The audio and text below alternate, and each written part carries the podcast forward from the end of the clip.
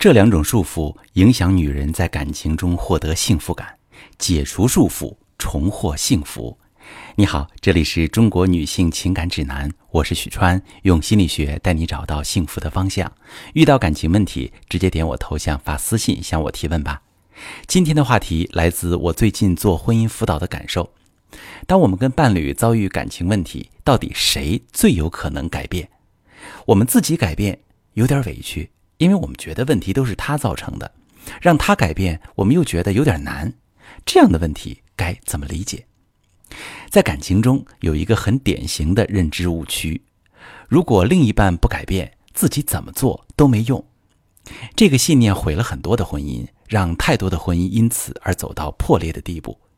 其实，在亲密关系中，只要两个人在一起，就会形成互动系统，也就是说，你的行为会影响他。他的行为会影响你。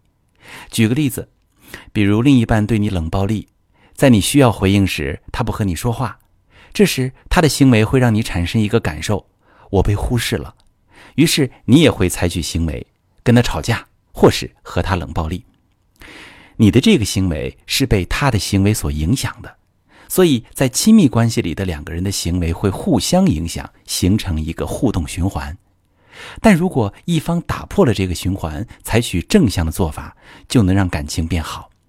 比如在对方不说话时，你产生一个信念：他此刻啊需要一个消化情绪的空间。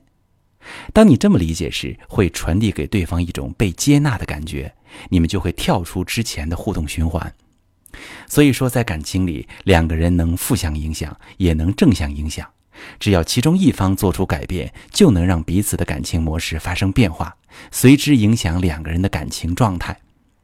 只要你改变，另一半必然会被你的行为影响，改变你们关系的发展走向。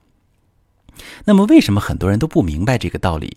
原因有两点：第一，在感情里自己的确做过尝试，可发现了另一半完全没有改变，这是因为自己努力的方向错了。比如两个人感情不好。你没有考虑他的需求，而是经常跟他说：“我们谈一谈。”谈的时候说了对他的不满，说自己对他有多失望，这给伴侣一种感受，就是你在指责我。在你看来，自己是在解决问题，是在努力修复婚姻；可是，在伴侣看来，你是在指责他。因此，当你努力在修复婚姻时没有效果，很可能是方法不对，让你在自我感动。第二种状况是自我美化。强化自我需求，没有被伴侣满足的痛苦，把责任归于另一半。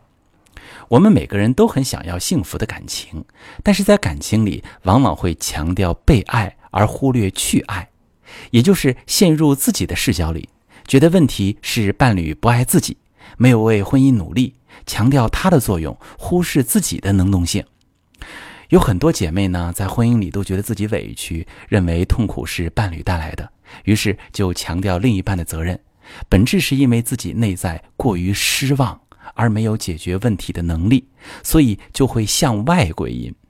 但实际上并不是，婚姻的问题不是伴侣造成的，而是彼此构建的情感系统不好造成的。